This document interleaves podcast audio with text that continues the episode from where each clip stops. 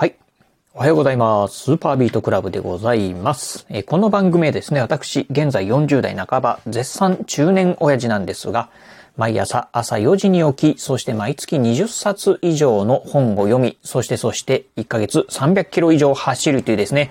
超ストイックな私が一人語りする番組でございます。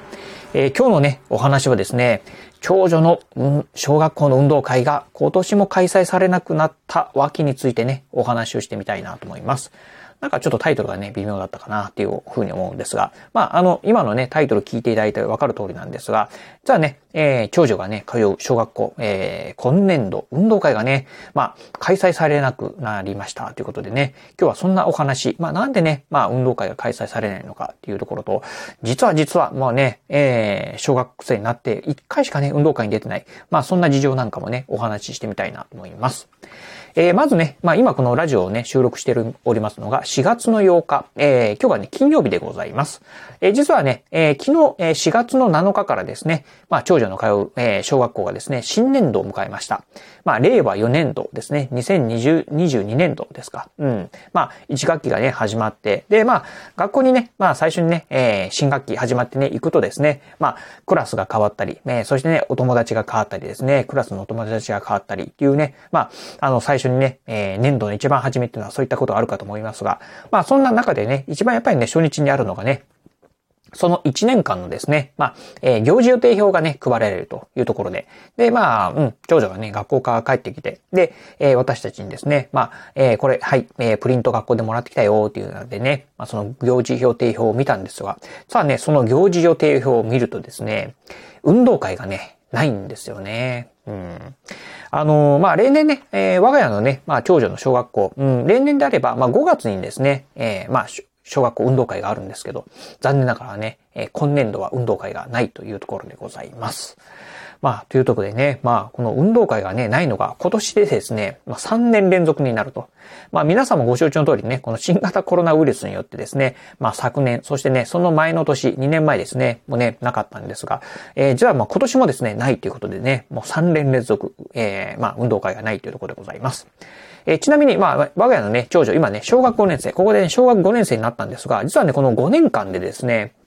まあ、この、えー5年目、小学5年生のね、えー今年はね、まだまあ、ああね、始まったばっかりなんですけど、うん、とはいえ、もうね、すでにね、このタイミングでね、5年生のね、運動会はないっていうふうに決まったんですけど、うん、この5年間でですね、実はね、運動会っていうのが1回しかね、我が家の長女、えー出てないんですよね。まあ、出てないというか、開催されなかったんですよね。うん、っていうのが、えっ、と、今から4年前だったかな。あのーまあ、私の住んでるね、この岡山県の倉敷市っていうところはですね、えー東日本豪雨、あ、東日本じゃない、西日本豪雨っていうのがありまして、うん。なので、まあ、私がね、住んでる、まあ、この、えー地域に関してはね、あの、まあ、その水害の影響を受けなかったんですが、同じね、倉敷の中でも、まあね、えー、すごいね、まあ水害をね、受けた地域がありまして、まあそういった地域にね、配慮して、まあ小学校ね、運動会をね、まあ急遽中止になったということがあったんですよね。ということで、まあ5年間でですね、一度しかね、まあ運動会に出たことはないっていう、まあそんな長女なんですよね。確かに小学1年生の時にね、まあ運動会出た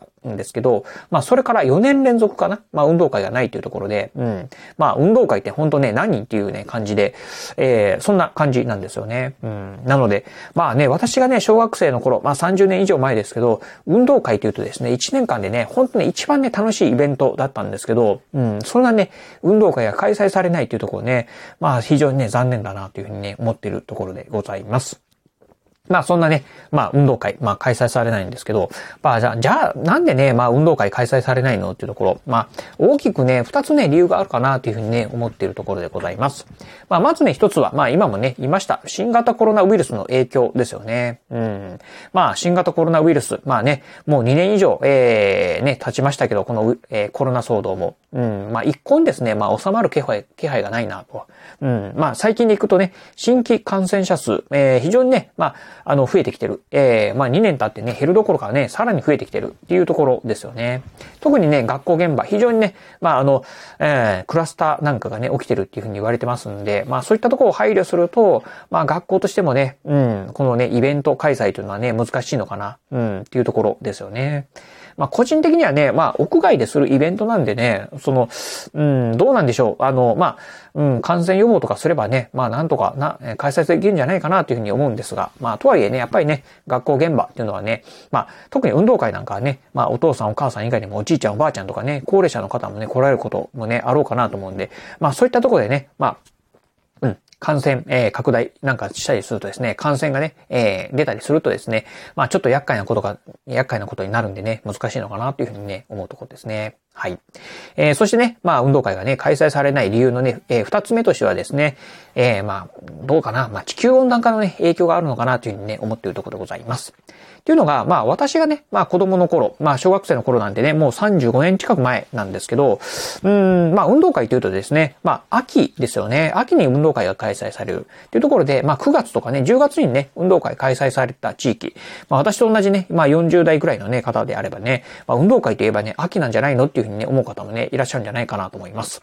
まあしかしね、今、うん、まあ今のね、この20、えー、2022年のね、まあ秋、えこの2021世紀になってから、まあ、地球温暖化のね、影響もあってだと思うんですけど、まあ、9月やね、10月でもね、まあ、30度、最高気温30度を超えるようなね、日がね、まあ、頻繁にね、発生してる。まあ、中にはね、9月になってもね、え最高気温35度なんかをね、超える日なんかもあるというふうに考えると、まあ、熱中症に、なる子供たちもね、多くなる、うん、っていうのを考えるとですね、やっぱりね、9月、10月のね、運動会開催がね、難しいっていうね、地域もあるんじゃないかなと思うんですよね。うん。まあね、私の住んでるこの倉敷もですね、まあ、やっぱりね、9月、10月、まだまだね、暑い時期なんかはね、続くんでね。なので、まあね、春のね、4月とか5月にね、運動会をね、開催する学校がね、多いんですよね。うん。っていうところを考えると、まあね、えー、当然ながら、まあ4月5月にね、運動会を開催しようと思うとですね、当然ながらこう、行事予定なんかもね、もうかなりだいぶ前からね、決めているところがあろうかと思います。えー、まあ当然ね、えー、2月とか3月ぐらいにね、行事予定なんかを考えると、まあそのタイミングだとね、まだね、あの、まん延防止措置法であったりとかね、えー、っていうのがね、出てまして、まあ、これからね、このコロナ、うん、まあどうなるかわからないやっていうところを考えると、うん、まあその予定をね、スケジュールを組む段階では、どうしても運動会、うん、開催できないねっていうね、判断されたのかなというふうにね、思うところですよね。というところなんでね、まあ、もう地球温暖化の影響がですね、いろんなね、イベントスケジュールを、まあ、スケジューリングするにあたって、まあね、ちょっと大きく影響してるのかなっていうのがね、二つ目のね、影響かなというふうに思っているところでございます。まあ、というところでね、まあ、やっぱりね、気になるのが、まあ、我が家のね、えー、長女、今も言いました通り、小学5年生でございます。なので、まあ、来年がね、まあ、小学校生活最後のね、6年生になるんですが、まあ、今も、えー、先ほども言いました通り、えー、この小学校生活の中でね、たった1回しかね、運動会がね、開催されてないっていうところで、まあ、やっぱりね、親、親、保護者としてね、気になるのが、まあ、来年ね、小学6年生になって、運動会本当に開催されるのどうのどうなのっていうのはね、やっぱり気になるところなんですよね。うん。まあ、ただね、まあ、来年のことはね、やっぱりね、今の時点ではね、まあわからないなっていうのがね、まあ、うん、えー、ではないかなというふうにね、思うところでございます。